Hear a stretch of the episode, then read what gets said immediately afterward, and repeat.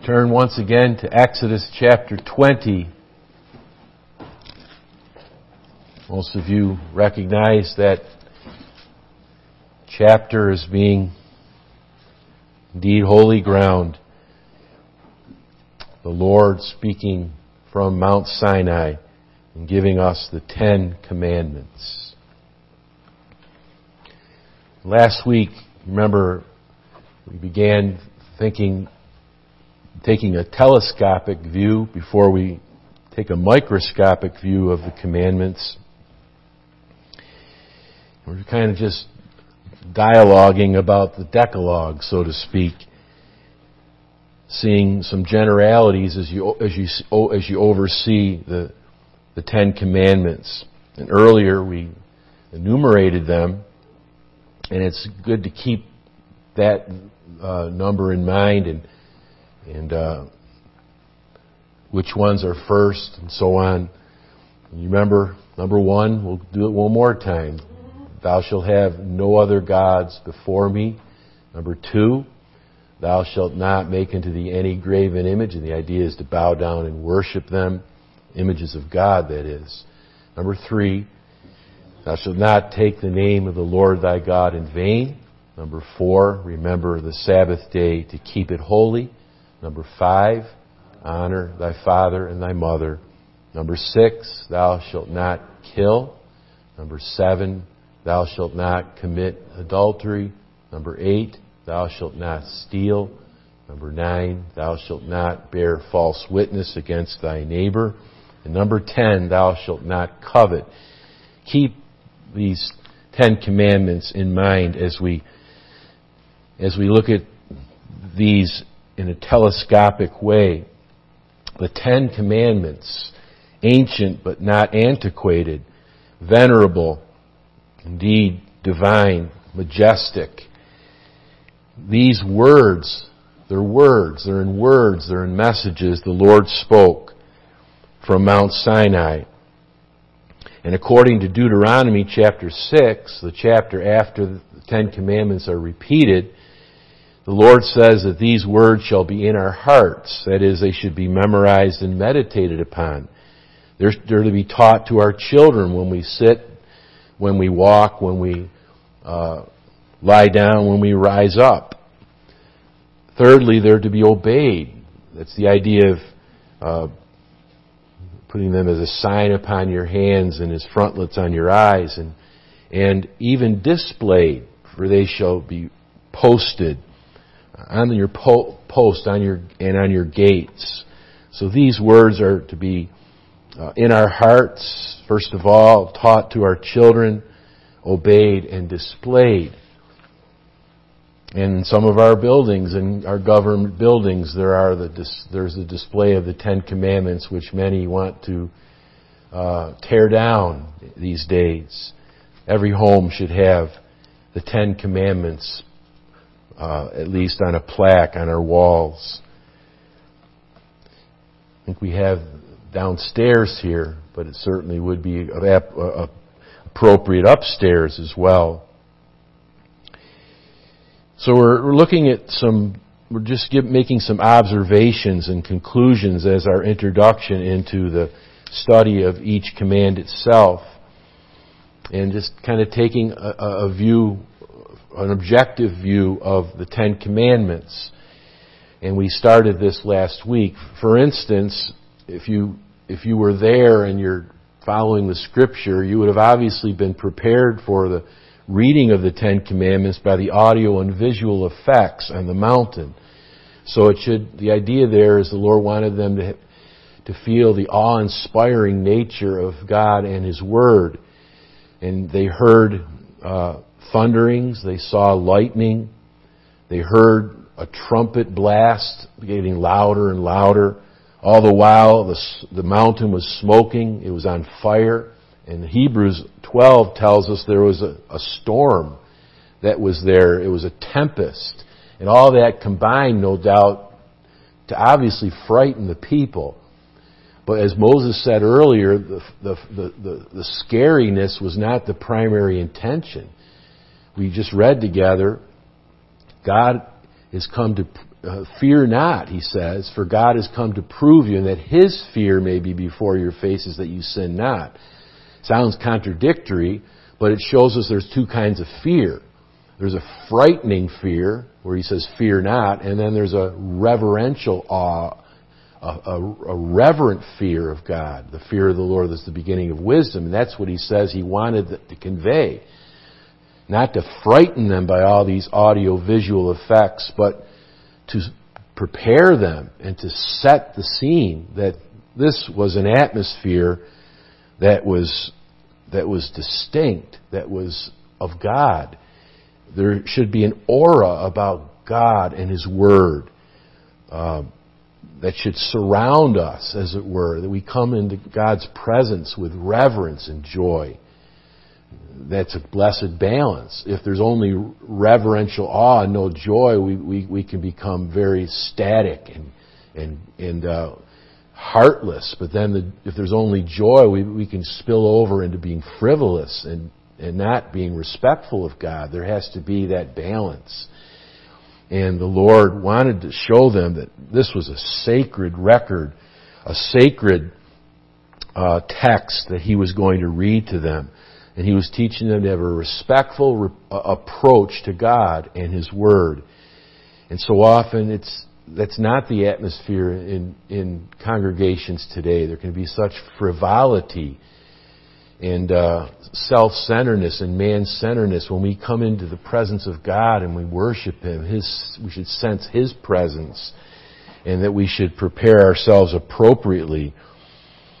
Uh, there's nothing like this document of the Ten Commandments. It shows us the need of the gospel because we see our sin by the Ten Commandments, but it also honors the gospel because it drives us to Christ. And it is a schoolmaster, as Galatian tells us, to the Lord Jesus Christ. So we ought to be awe, have awe-inspiring uh, respect and love for the Lord. The second thing, perhaps, is, is just the fact that it was audible. His voice was audible. Moses was not reading the Ten Commandments here. God spoke. It says, in God, and God spake all these words, saying. And in Deuteronomy 5 verse 4 it says he was face to face with the people. In other words, vital, it, was, it would be of vital importance you know, it's one thing if, if someone is assigned to read a document, but it's another thing if, say, the, the president himself reads the document, or the, the, the president of a company, and you see that what, what are they doing here? Normally they have someone else convey the message, but the Lord wanted to convey it himself. He wanted to directly give it, not indirectly. That shows you how important this is. And he, told them to prepare two days. They were to wash their clothes. And that's obviously, it's a picture of the inner purity, the in, inner heart that was to be, to be prepared. And even not to come to their wives. In other words, that he was teaching them that he was priority. They were to, the relationship with God was paramount. We're to seek first the Lord. We're to love Him above all. And so the voice of God, Deuteronomy calls a great voice. I mean, it's, it's, it's easy to read through that, isn't it? Just to step back and just think that as loud as the thunders were, and as seemingly distracting and horrifying and frightening were, was the fire and the, and the loudness of the tempest and the loud trumpet. They heard God. It, it doesn't say that all these other effects ceased when God spoke. Now, maybe they did. I, again, we're not given all the information, but I'm assuming they were still going on, and God's voice was above them all. Obviously, it would have terrorized anybody and frightened anyone. Even Moses, as close as he was to God, says, I exceedingly fear and quake. He called, he said he quaked like the mountain that was quaking. We're told in Hebrews chapter 12. And so the Lord was obviously saying, this is important. I'm speaking myself. You know, you hear people say, oh, the Bible was written by man. Well, God wanted to show his wisdom by dictating to man. He could have written all the Bible himself. But we know there were portions of the Bible he did speak and write himself. And we know that this, the Ten Commandments indeed is an example of that. And we know that, for instance, the writing on the plaster behind King Belshazzar, revealed in Daniel 5, thou art weighed in the balances and found wanting, is another evidence of God writing himself. And then we're not told, but Jesus, remember, was sitting on, on, on the ground and they wanted, him, they wanted to know if they should stone the woman caught in adultery. And he just turned and wrote something on the ground. And then they continued to badger him should we not stone her? You remember Jesus said, uh, he that is without sin, let him cast the first stone. But wonder, people wonder, and there's all kinds of imaginings, what did he write on the ground? And the best I've heard, which may not be true, but he wrote the sins of the Pharisees who said, should we stone her? Well, we've all sinned and come short of the glory of God. And why didn't they bring the, the adulterer to Jesus? It wasn't just the, the woman that was involved. What, what, what happened to the man? Why did they leave him at home? Why did they not bring him to, to, to, to court? You can see the hypocrisy. But God spoke these words himself. How important they are to us and should be. Thirdly, the Bible also calls these commandments, obviously we, we, we understand them as commandments, but they're called the ten words in Exodus 34 and, for instance, Deuteronomy 10. Not just the commandments, but words. In other words, they're messages. They're, they have content. Uh, they're not just just uh, generalizations. There's there's meaning. There's a thrust. God is communicating, He's teaching us by these words. There's distinct doctrine found in the Ten Commandments. In other words, the Ten Commandments are moral in nature. Now, there were, we believe there are three divisions of God's laws in the Old Testament, as Israel was a theocracy. There were civil laws, ceremonial laws, and moral laws. And the civil and ceremonial laws have had an honorable burial, as it were. They've retired, but the moral law remains. And the Ten Commandments were not under the civil and ceremonial laws. They were under, they're moral in nature. They originated not at Sinai, they originated at creation. God put the Ten Commandments on the consciences of human beings. And they even were keeping the Sabbath day before Sinai, as we read in Exodus chapter 16. And even it says of Abraham, uh, Genesis 26, that he, he kept the commandments of God. And so this is not something new at Sinai, but they're, they're words. And that's why we call it the Decalogue, ten words. We're dialoguing about the Decalogue. And indeed, these are messages from God. They're instructions as to what pleases the Lord and how we ought to live uh, in Christ. Next, we see indeed they were commandments, and that's they're called the Ten Commandments in the Scriptures. And so obviously this speaks of God's authority. He didn't give ten suggestions. He didn't give options for us. He, he gave them in the form of imperatives. Thou shalt and thou shalt not. They're clearly imperative. In other words, he's showing his lordship, his sovereignty. Now, in Exodus, he takes us back to creation. He says, I'm your creator, therefore you ought to obey me. Because he, for instance, in, in, in the fourth commandment, he says, the Lord made heaven and earth in six days and rested the seventh. He takes us back to creation. But he also includes the Exodus. I am the Lord thy God which brought thee out of the land of Egypt. And in Deuteronomy, he only goes back to Exodus. He doesn't go back to the, um, well, he, he, he adds the, the redemption from Exodus in the fourth commandment, not just the, the creation. In other words, the Lord's saying, as your creator and as your redeemer, I have the right to command you. I mean, that's, it should be obvious to us. Who has the right to command us? Our Creator, if we're creatures, our Creator has the authority to tell us what to do. And of course, that we bristle at that, don't we? We don't want anybody to tell us what to do.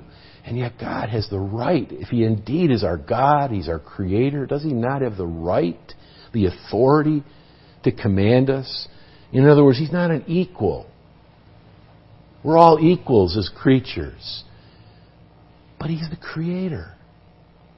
I mean, it'd be like, I know this, this seems facetious, but you know, you, you, you make, you make some toy soldier and then all of a sudden he screams at you.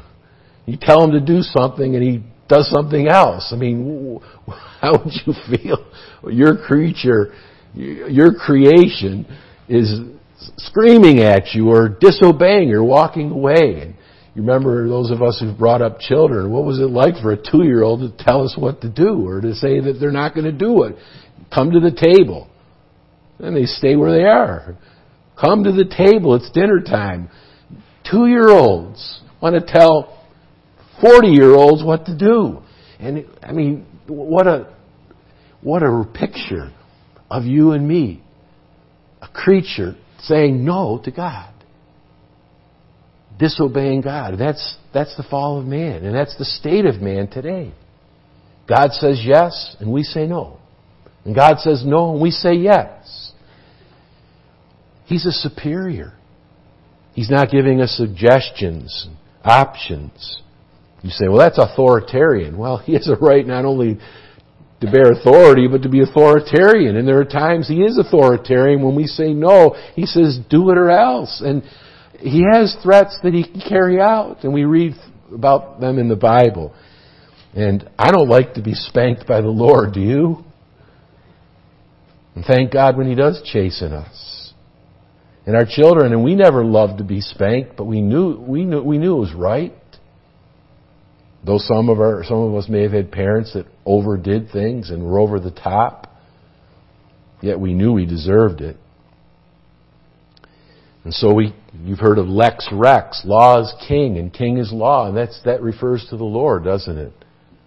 They, they, they flew in the face of kings who, who commanded things that were inappropriate and over the top, and they said, look, what's, what, what law is really king and what, who, what king is really law is the Lord himself.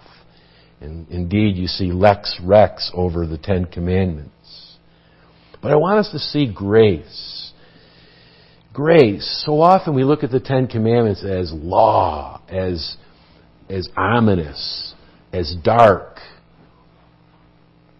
as do's and don'ts, or else.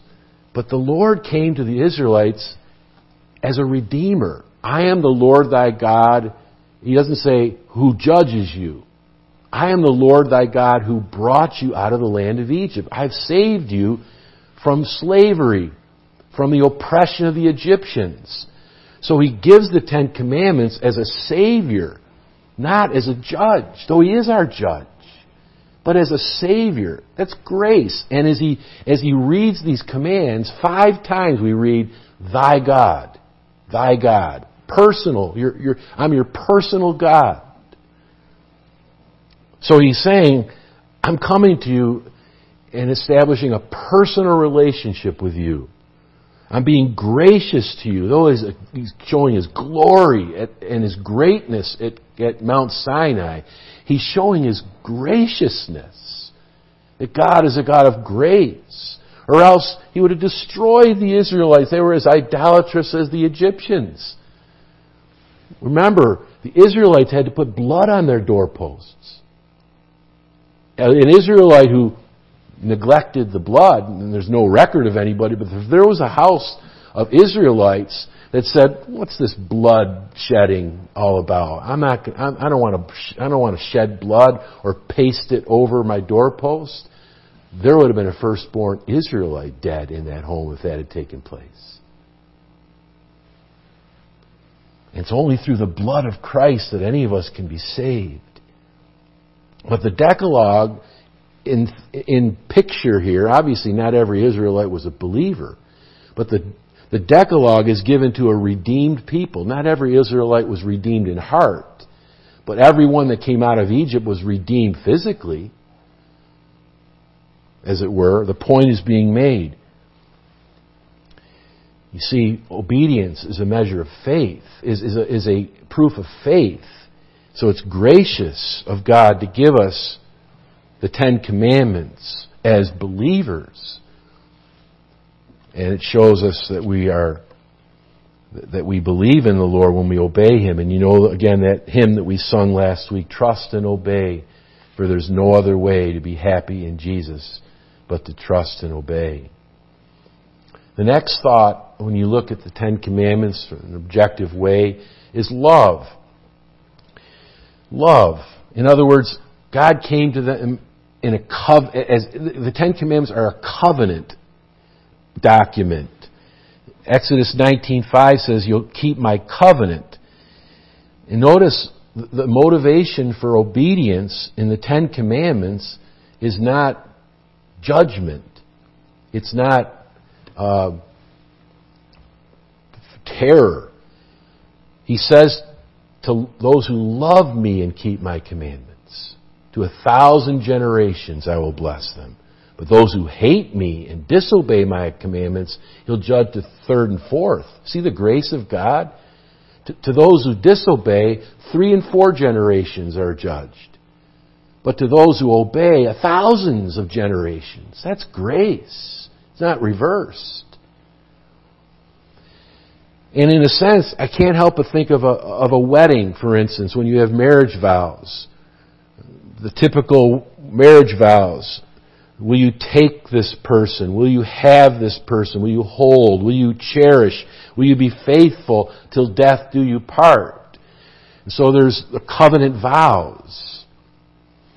And these are, in a sense, covenant vows, but obviously they're unilateral in one sense because he's the superior giving to inferior these vows. Where at a wedding you have equals. But here's really what's happening.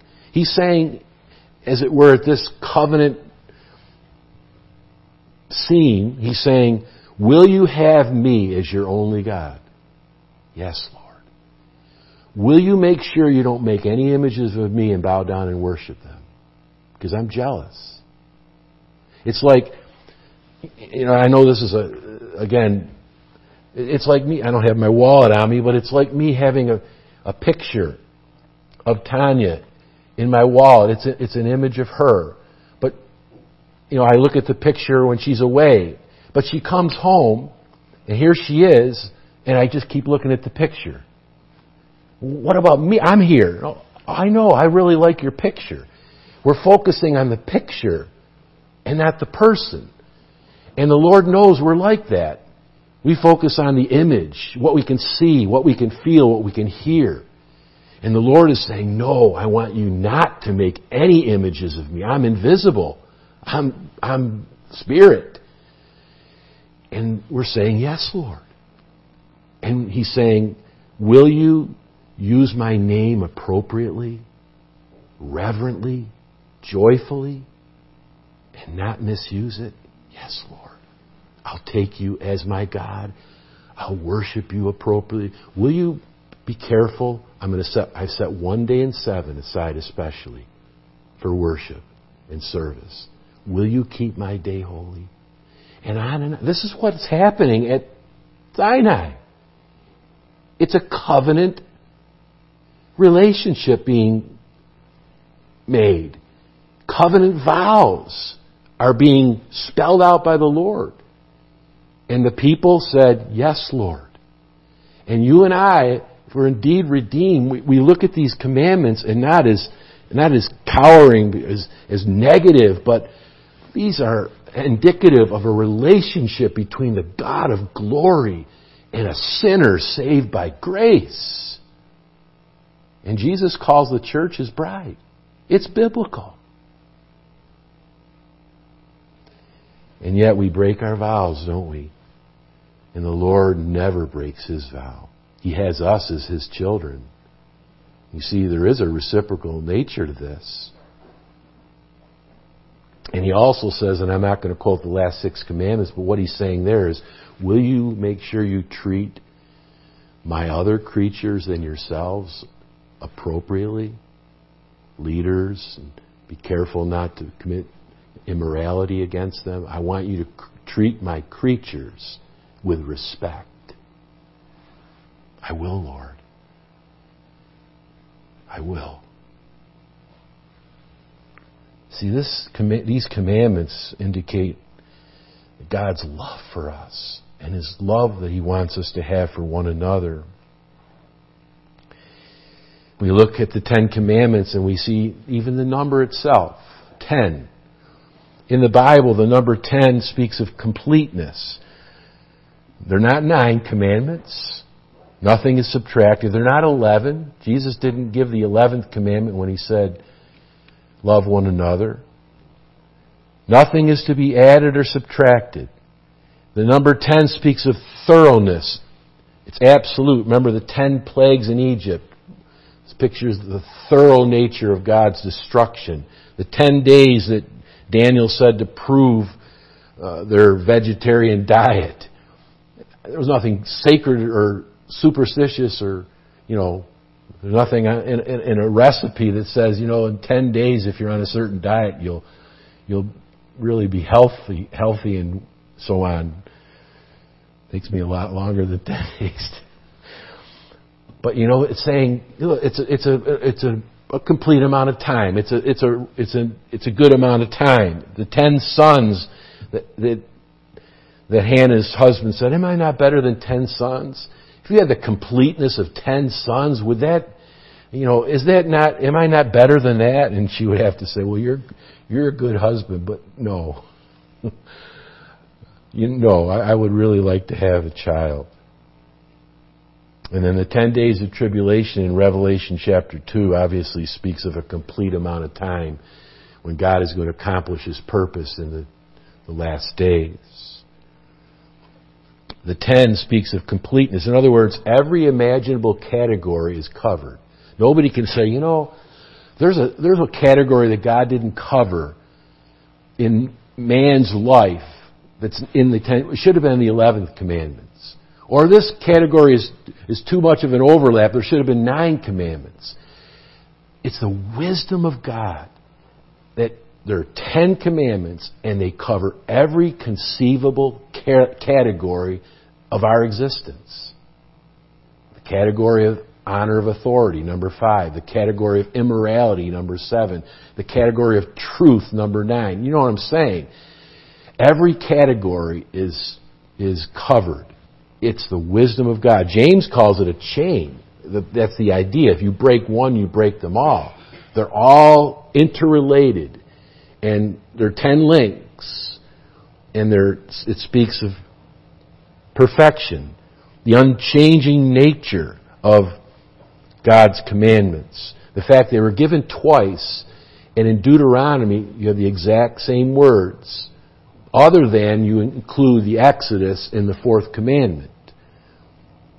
In other words, the Lord was saying it's universal in nature. Forty years later, it covers something 40 years earlier. In other words, the Lord is showing that every generation, the providence of God just continues to include, is, is included. All the, all the works of God in, in the world are included in the fact that His commandments are relevant for each generation.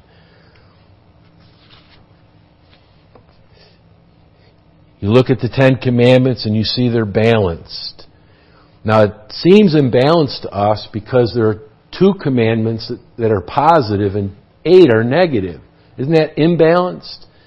Thou shalt uh, remember the Sabbath day to keep it holy and honor thy father and thy mother are positive. They're not given it, thou shalt not. Every other commandment is thou shalt not. So there there are eight prohibitions and, and two precepts. But they harmonize.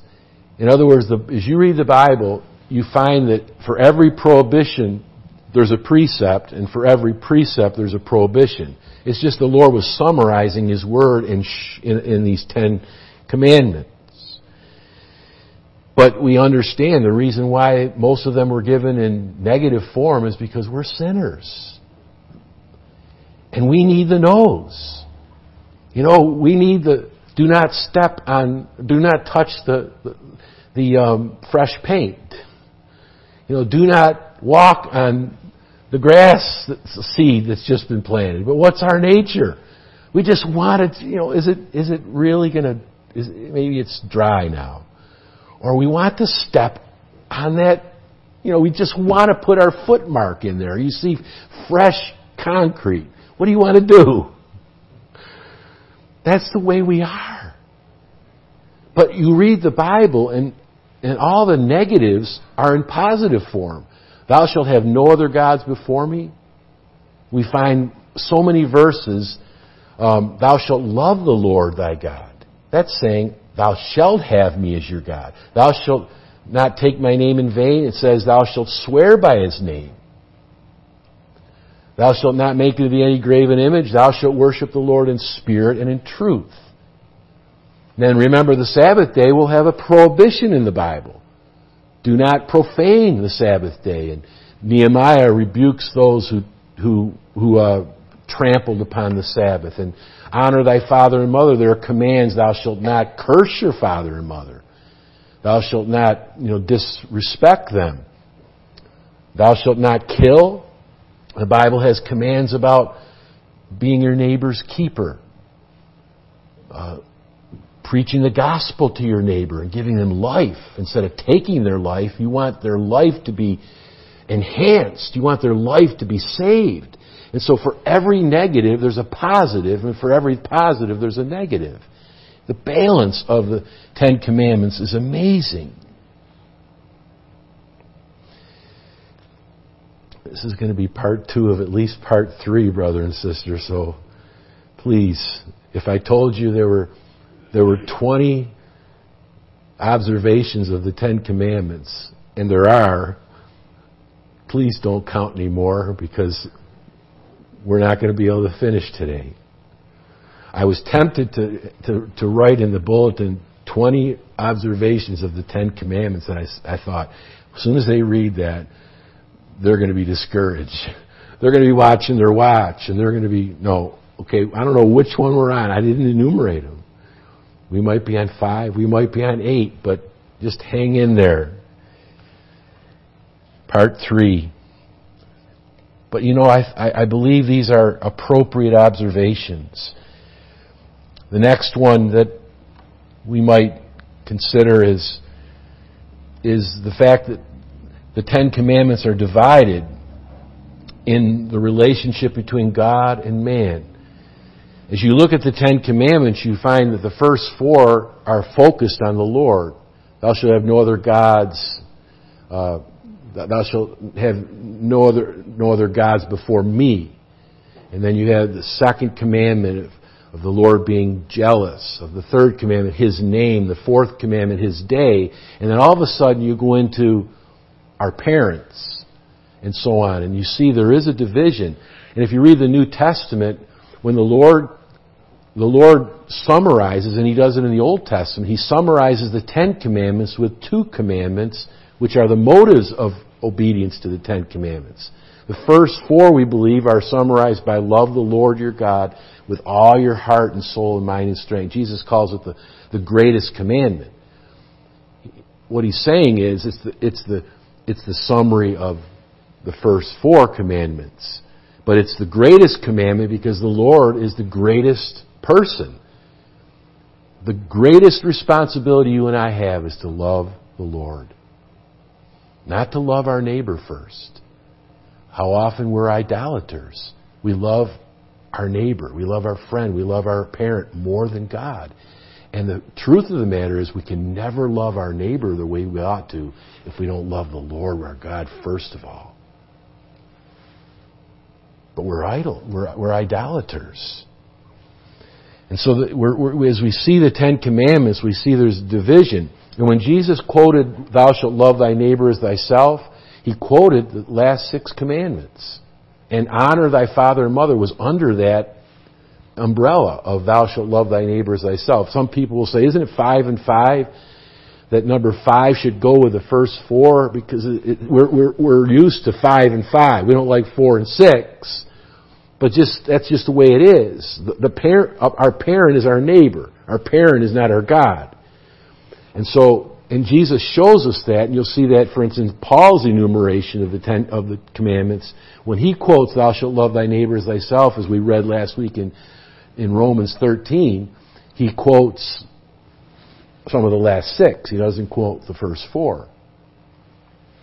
And so we see there's a relate, there are relationships. So the first four deal with man's relationship with God, and the final six, man's relationship with man. And even the fact that, that God is first, honor thy father and mother is not the first commandment. It's the first commandment with promise, but it's not the first commandment. It's what Jesus said, seek ye first the kingdom of God and His righteousness. Love the Lord with all your heart. And so, the Lord is teaching us that He wants a relationship with us. And He wants us to relate with each other. We're not to be monks and nuns apart from each other. We're not to be self-centered and, and, and self-absorbed and hermits. The Lord wants us to interact with parents, with neighbors, brothers and sisters, have a relationship with people. And you find so often that people have a relationship with animals, but not with people.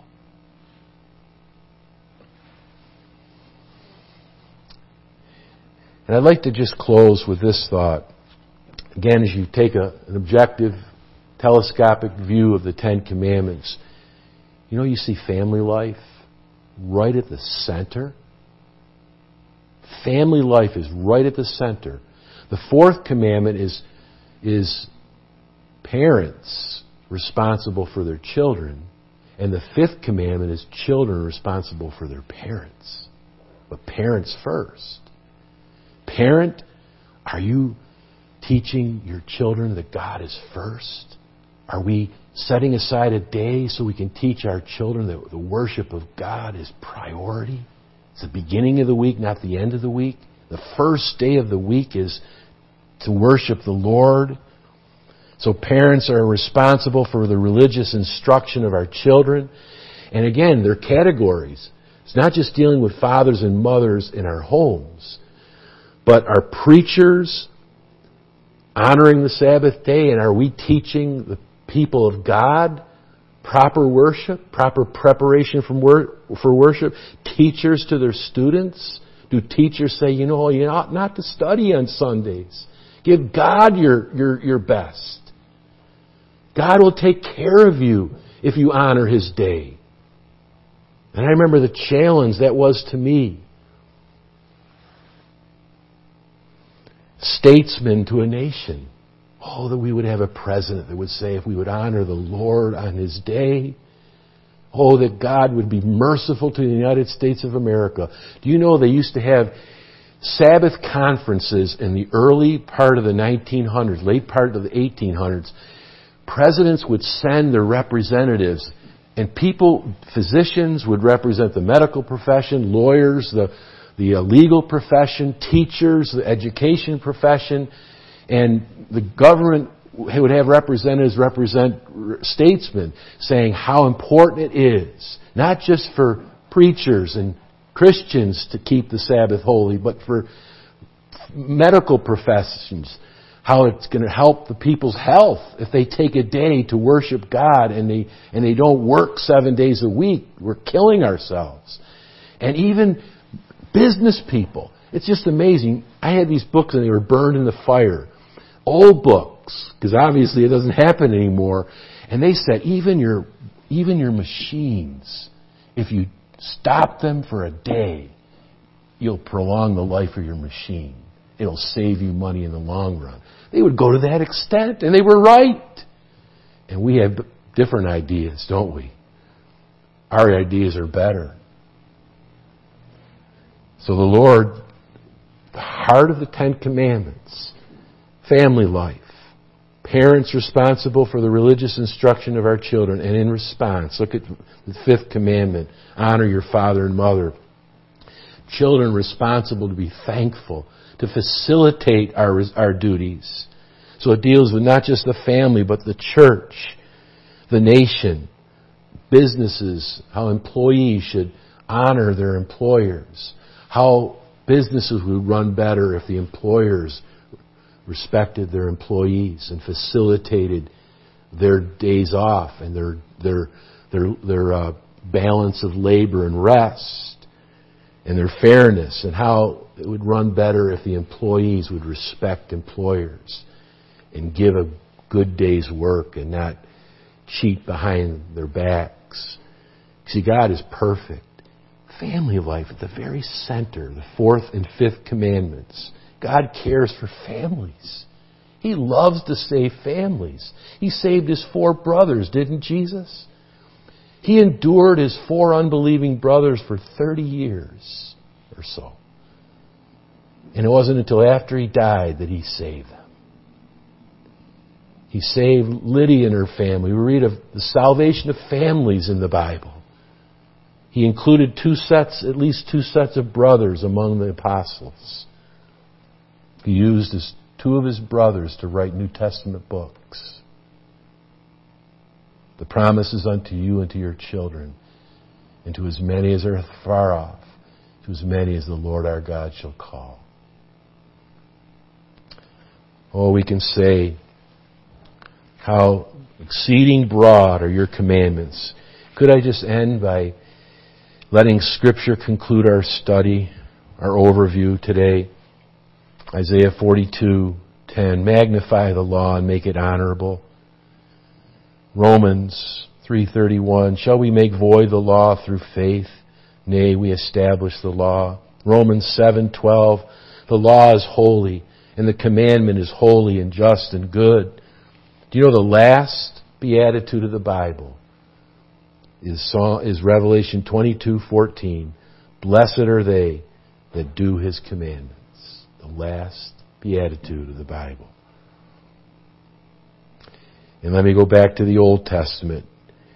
You know what it says is the blessing upon a man or a woman? Look at Psalm or Psalm 112 verse 1. Blessed is the man that feareth the Lord that delighteth greatly in his commandments. See how it'll affect his family. His seed shall be mighty upon the earth. Oh, how I love thy law. It is my meditation all the day. May God bless his word to our hearts.